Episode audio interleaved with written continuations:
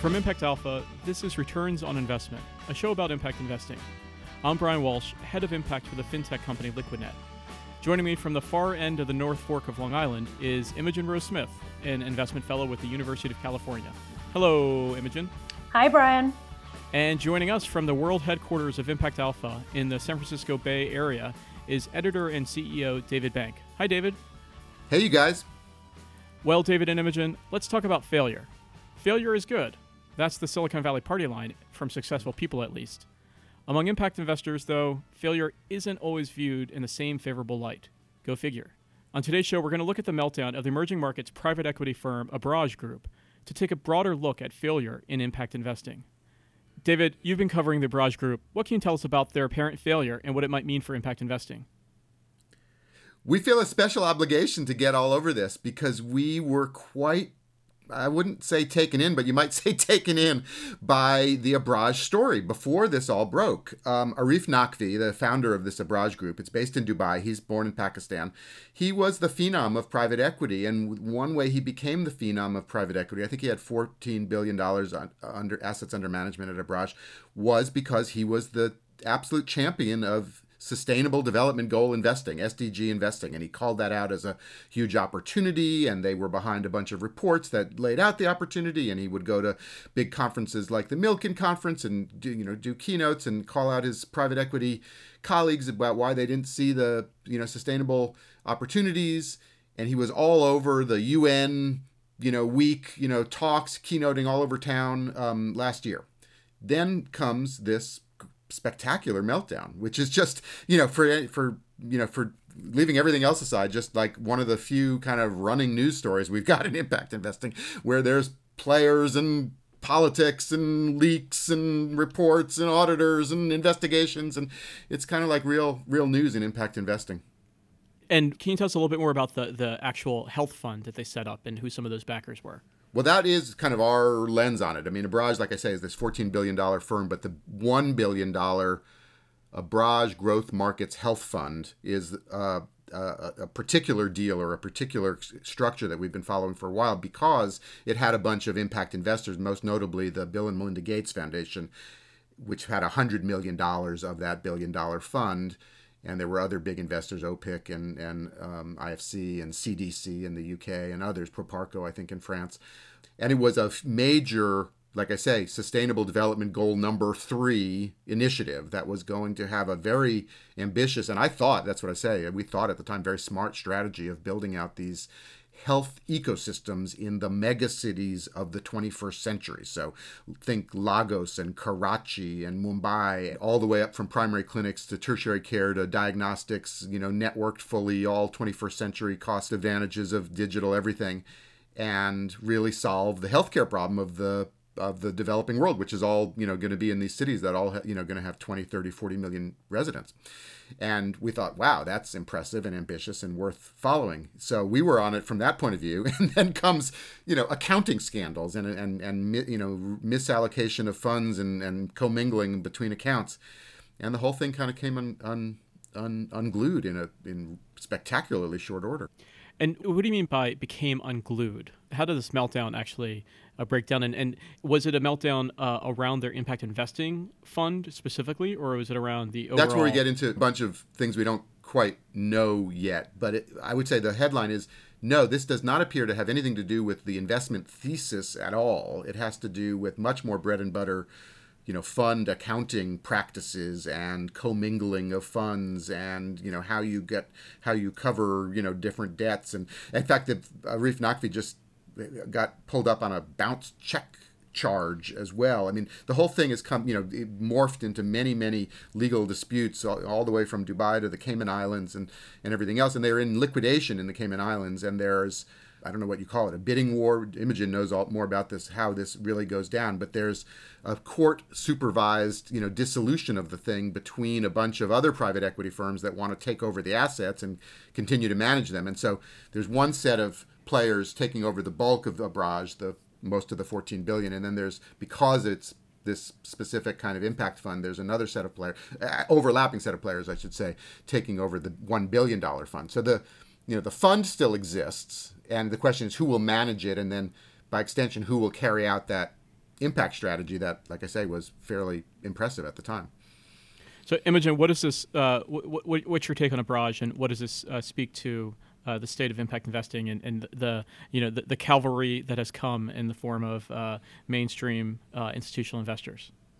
So you know, one of the things that makes me most happy about this is is listening to David go back to his roots as like a financial journalist and like an he still is a financial journalist. No, no, but like an old school like reporter, right? I mean, journalists often take a lot of criticism for like you know liking bad news. And I take umbrage at that because I don't think that's true at all. But I think what we do like is we like we like a good story and we like tension and we like something that you can like really dig into, right? And this this has all the elements of that. Um and you know, and what I think is so important. Two things I think are really important about it, and, and they're they're interrelated, right? This is this is a financial scandal, right? It's not an impact investing scandal. It's a, just a general investment scandal. This happens in alternative investing not on a unregular basis, right? And again, just say just say Imogen if you could what you mean by alternative investing because that's always hedge funds, private equities, uh, real assets, illiquid, privately illiquid, mostly illiquid. I mean, hedge funds aren't privately private markets, privately held closed-end funds right? That and these things do seem to be always registered in the Cayman Islands. Well, yeah, because it's um, because that's the way they're structured, legal... right? It's to do with yeah, tax yeah. and how you you have offshore funds, right?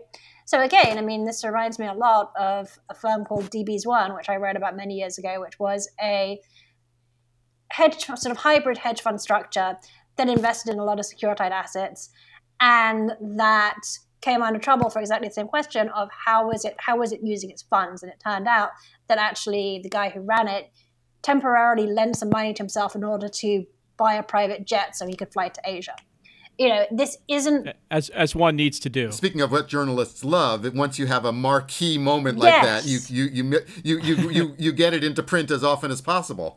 So and and so, but my point is, is like uh, this is to me, you know, this is this is what is missing from the impact dialogue, right?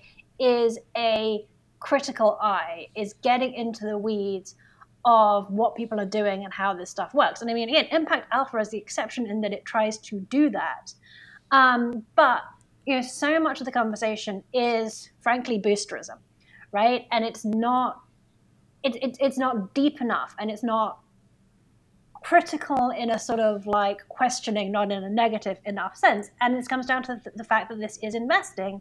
And therefore, when you make investment decisions, you need to do that with real due diligence, real oversight, and real, real rigor. And I think the, the danger and what people should be concerned about um, is that they don't do that enough when they're making their impact investment decisions because they get distracted by like the mission and the story and the feel good factor. And they don't spend enough time looking under the hood. And that can be what, what I think is really interesting here is is that even, is that going to be shown to be all the more so when we're talking about you know you think oh well this is a real private equity firm right no problem they should know what they're doing and lo and behold that's the one that blows up right so so are we going to find that that's all the more so when we have tradition like sort of mainstream asset managers entering impact? And if so, what is the reason for that? And is it potentially because they see this as kind of like, you know, an easy crowd, so they don't necessarily do the same diligence that they would do otherwise? I don't, I don't know, but I think you could make a case for that. Well, I mean, just speaking of this, the arc of the story. I mean, we're we're in the middle of this one, not not at the end. So there is all the look back of what went wrong with it, but there's also the look ahead.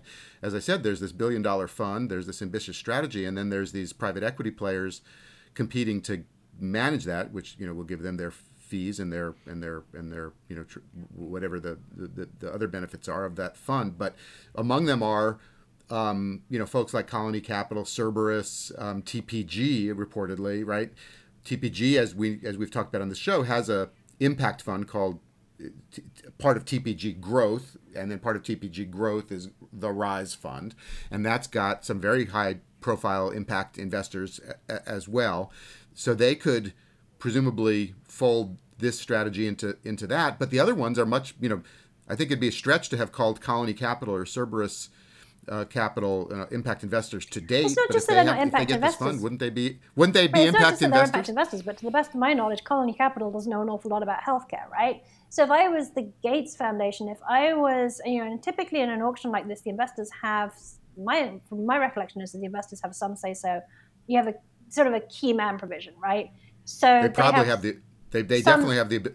They definitely have the ability to pull their money out, which Gates insists so on. on again it raises a really cases. interesting question of like what kind of what kind of profile do you want for your manager of this fund right do you want i mean tpg rise is the obvious natural fit but you know do you want a traditional private equity firm if so presumably you want somebody who has some kind of background in emerging markets some kind of background in healthcare but but where does how do you get comfort that they are really going to adhere to the sort of the impact principle and i think that you know this tension Exactly. between sort of how much money do private entry, does, does private equity or venture capital make in impact and how important is the impact to the return and to the investment reminds me of a, another well-known impact investment blow up or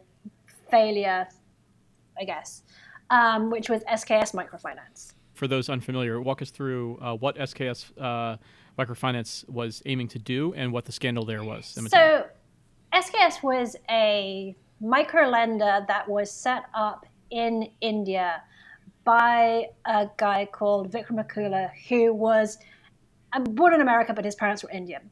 And he decided that he wanted to set up a for profit micro lender, which was unusual at the time because most micro lenders had been not for profit. So he went, after he graduated from college, he went back to India and he, after a little while, launched this business. And it became this sort of poster child for what impact investing could be, which was that you would lend money to that the, the model was um, sort of following the traditional micro lending model, which is that you would go into a village, you would lend small amounts of money to women in that community, and that they would go use that money to do something like buy a goat so that they could ge- generate revenue by which they would, would, would repay the loan. And they built this very successful business, and they then IPO'd it um, with the backing of a number of venture capital firms, um, including Sequoia. And so it was very successful.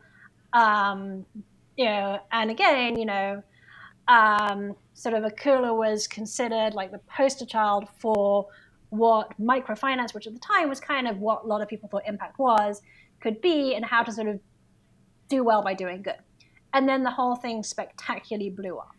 Th- This sort of predates my covering this field, but I'm, I'm, I like this history, um, Imogen, because it kind of has become a Rorschach test, the SKS microfinance for impact. You know, there's kind of two camps, as you well know, where the you know, there was a spectacular IPO. Oh, we took a customer segment, low income people borrowing, and we turned it into a, you know, investable asset class and off to the races. And there's definitely the folks, as you mentioned, you know, in the investment community in Silicon Valley who were part of that, who see it that way. I'm not, you know, won't name names here because it's a it's a long involved story. But and then there's folks who say, absolute example of I think what you're what you're saying, which is you know, did they lose impact along the way? And, and Well, I think what's it so. of- yeah. Vikram Akula basically got pushed out of the firm, and he just wrote a book that came out recently, but is banned or has been pulled from the shelves because some of the people that he was critical of, um, he's, he's very critical of the sort of the, the executives, that, two of the executives that he brought in to run the firm, who then, according to his story, pushed him out, and also key people on the board, including the guy who was the head of Sequoia in India at the time that this happened. So are you saying, sake of our listeners to be clear, are you saying the headline is former CEO's book banned too hot for Too hot you know too hot to handle? Yeah. Too hot for impact? Yes. That's a speak of scandals that journalists love. I got hold of a ba- I I got hold of a banned copy. Well, my friend, to be honest, got hold of a banned copy, but before the the ban was imposed, and so it has now been circulating on the Impact Investing Underground. Um, the dark web of the impact investing. Yeah, exactly. And if you can get hold of it, I highly recommend reading it. Yeah, without without naming names or pointing fingers exactly, but what what's the gist of that the CEO, his insight, uh, and his how, how did he get burned by these mainstream venture capitalists, or did the impact get burned? It's too convoluted to sort of get into the minutia of it, but basically he was subject to an internal coup, and some of the sort of scurrilous stuff is his allegations that uh, people like tapped his phones and like had him like follow, like had his driver like you know they were basically spying on him. Um, but, but but what was the what was the? but the, the, the gist of it's it's awesome. I recommend oh, reading it. But the gist of the tension in venture capital is can you? So again, they they wanted there, there was a lot of pressure to go away from this traditional micro lending model to a a sort of almost like a more aggressive lending approach. So for example, they were they started selling um, life insurance through the st- same distribution engine that they had created with the micro lending, and that comes with that, that's that's that, that comes with its own challenges. But then, more to the point, they started saying to the whole point about micro lending is, is it's it's not collateralized, right? That there is no collateral. It's basically sort of the community that guarantees the loan, but there's nothing. You're not your cow it's is a not social network v- Yeah. vouches for you. So they started looking at lending against gold, and that's a completely different model. And that is, you know, and that's much more. It's much more easy to make that into sort of exploitative lending. And so there was this huge, according to the book, there was this huge pressure by executives within SKS and on the board to move into this this different model. And what is striking, and I, I mean, this doesn't strike me as the scandalous part of the story. I mean, what was striking was the way in which there was a lack of confidence or a lack of a belief that the, the sort of the doing well by doing good part was the, the glue that kept the whole thing together. That in order to be successful, in order to keep growing, you had to become more aggressive, and that that would almost by definition lead you down a, a path of exploitation. So I think I think what we have here, though, we have Imogen. We have two different two different models of failure. So with SKS, what you're describing is where it's a tension between uh, the impact and the commercial uh, prospects of the company. Uh, and was a tension between the who had control of the company and who was going to be pushing in what direction. Should should the company try to grow uh, for for growth's sake, or should the company grow with an inclusive and sustainable business model in mind, with an impact in mind? With with Abraaj, it sounds like it's it wasn't a tension between those who wanted Abraaj to have impact and those who wanted Abraaj to maximize financial returns. It was more just a, a run of the mill, if not salacious, financial scandal. Uh, uh, so to speak, and so that it wasn't it wasn't a matter of better alignment with the mission. In both cases, the impact is somehow external to or window dressing from the operations and the investing business rationale, right? And so, you know, if you were truly integrating impact, you would say that I my impact due diligence extends to the business itself and how it operates, and frankly, the executives involved, as well as you know the the, the sort of sexy outcome that I think I'm getting at the end of it.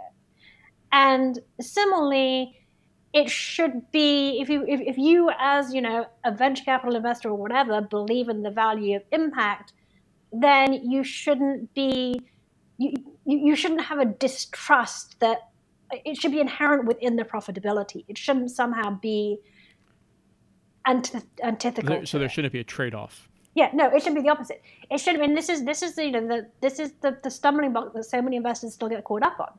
That it, it should be impact should be the thing that provides value. It should be the alpha provider. So it should be impact alpha, David. For all you following along with the the drinking game. Uh, David, uh, weigh in, please. Okay, I think the thread between the two, I think you did a good job sp- uh, why they're different. The thread between the two is the impact that a failure has and a high profile failure has on the proposition more broadly as a, you know in a sense of what narrative does it feed? And one narrative obviously it can feed is oh these people are you know everybody's a crook and you know this impact thing is just another you know line they're trying to feed us to run away with our money. That's a, a ever-present, you know, storyline that journalists, frankly, and others do do like. And therefore, it seems incumbent on me, and this is what we wrote about in the in Impact Alpha, was it's incumbent on the people in the Zebraj case, just like it was in the SKS case, of why this what, what what this means for the broader mission for which those investments were made and how that becomes you know not only salvaged but you know doubled down on and recommitted to right? So if this becomes a way to say we're not going to fund universal health care for all on a mass scale at a market based footing that is equitable and inclusive and we're instead going to go some other direction, that's an extremely bad outcome, regardless of whether it was just a run of the mill accounting scandal. So the champions of that investment have to step forward and say, this is how we're going to safeguard that mission. And more than that, we're going to like double down on that mission. And we're going to do it, as you say, Imogen, with better safeguards and with without all this scandal, because the scandal is not helpful to the broader mission.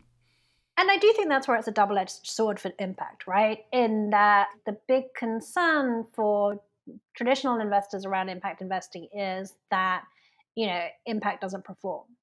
And so then you have a case like Abraaj where you know not where impact irrespective of if it performed or not it's a massive scandal right? And that that gives an excuse for people not to invest. But that happens all the again it happens all the time in finance. So so there should be impact doesn't need to be held to a higher standard than traditional investing. However it does need to hold itself to the standard standard of investing, and we shouldn't be like so happy. Impact shouldn't be so happy that like you know, a 13 billion, I guess it was the time, private equity fund has decided to pay attention to it, that it loses its mind and just goes ahead and like you know dive straight in, right? Well, no, but I don't think. To... But that's. I mean, I don't think that's.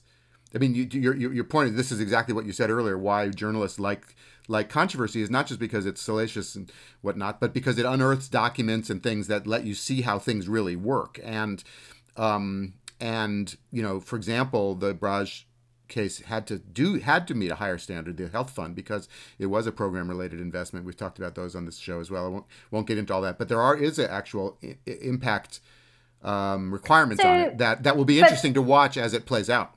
So that's a really interesting question, though, right? So so does but maybe requiring that it meets that higher standard, other standards weren't looked at, right? So you say, okay, we, you need to meet XYZ impact standard, but I'm not going to do the, the, the, due diligence to look under the hood at the operations. Well, right? then the irony, of course, the irony, of course, is that it was that group of impact investors who set this whole thing off. So this, while it wasn't only an impact scandal, you mean, you mean the impact investors set it off with... in the sense of they're the ones that uncovered the accounting irregularities.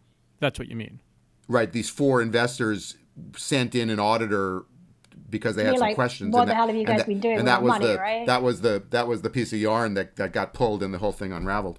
I would make the case that I think impact investing needs failures because I think that it needs to grow up and I think that it needs to be more robust in its diligence and its rigor. Um, but I also think it's important to recognize that like it's you know, when you're talking about providing capital to or investing in sort of poor and at risk communities, they are much less able to withstand failure. Now you've got now now we've got the makings of another great podcast yeah. because this this is exactly the tension and and the question is not so much what you, what intention you start out with, but what happens when you get to a crux point that requires some tough choices. And so then this, and that's and, what happens. And this yeah, essentially yeah. becomes a governance question, right? Like, how do you ensure that that intentionality remains within your DNA throughout the throughout your lifespan and throughout the process. And so something like a B Corp is meant to ensure that. What is unclear to me and what remains unclear to me is to what extent that intentionality can be maintained when private equity firms, when venture capital firms, when other players who don't on, on a fundamental level still appear not to buy into sort of the impact agenda get involved. And my impression from both of these examples is that the impact community hasn't yet been able to sort of untie that knot. Imogen, that's exactly right. That's exactly the point Abraaj is at now. So we'll track that that point going forward. All right. Well, that will be uh, a worthwhile future podcast, but that's going to do it for this episode of this Returns on Investment podcast. Thanks to Imogen Rose Smith and thanks to David Bank. Thanks to both of you. Thanks, Brian. Thanks, David. Uh, special thanks, as always, to our uh, technical producer, Isaac Silk.